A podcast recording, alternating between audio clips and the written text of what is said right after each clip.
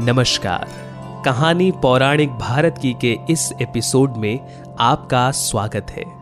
मेरा नाम है अखिल और अपने इस चैनल के ज़रिए मेरी कोशिश है कि आप तक, आपके परिवार तक और खास तौर पर आपके बच्चों को पौराणिक भारत से जुड़ी कहानियों के बारे में पता चले।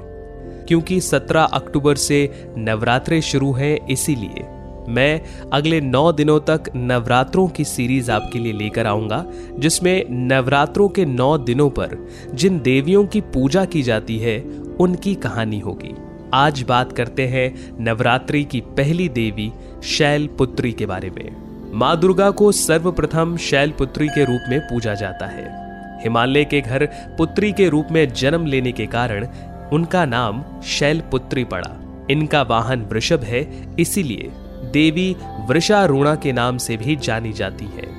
इस देवी ने दाएँ हाथ में त्रिशूल धारण कर रखा है और बाएँ हाथ में कमल सुशोभित है। यही देवी प्रथम दुर्गा है। इन्हीं को सती के नाम से भी जाना जाता है।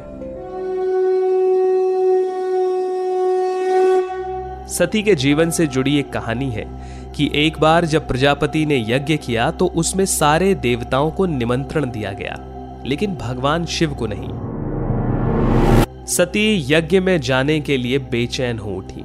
शंकर जी ने कहा कि सारे देवताओं को निमंत्रित किया गया है, उन्हें नहीं। ऐसे में उनका वहाँ जाना उचित नहीं होगा। सती का प्रबल आग्रह देखकर शंकर जी ने उन्हें यज्ञ में जाने की अनुमति दे दी। सती जब घर पहुँची तो सिर्फ़ माँ ने ही उन्हें प्यार दिया, उन्हें प्यार से बैठाया। बहनों ने बातों ही बातों में उनका मज़ाक उड़ाने की कोशिश की। भगवान शंकर के प्रति भी तिरस्कार का भाव रखा। प्रजापति दक्ष ने भी उनके प्रति अपमानजनक वचन कहे, जिससे सती को बहुत दुख हुआ। वे अपने पति का अपमान सहन ना कर सकी और योगाग्नि द्वारा अपने को जलाकर भस्म कर दिया। इस दारुण दुख से व्यथित होकर शंकर भगवान ने उस यज्ञ का विध्वंस करा दिया। यही सती अगले जन्म में शैलराज हिमालय की पुत्री के रूप में जन्मी और शैल पुत्री कहलाई। पार्वती और हेमवती भी इसी देवी के अन्य नाम है। शैलपुत्री का विवाह भी भगवान शंकर से हुआ। शैलपुत्री शिव जी की अर्धांगिनी बनी। इनका महत्व और शक्ति अनंत है।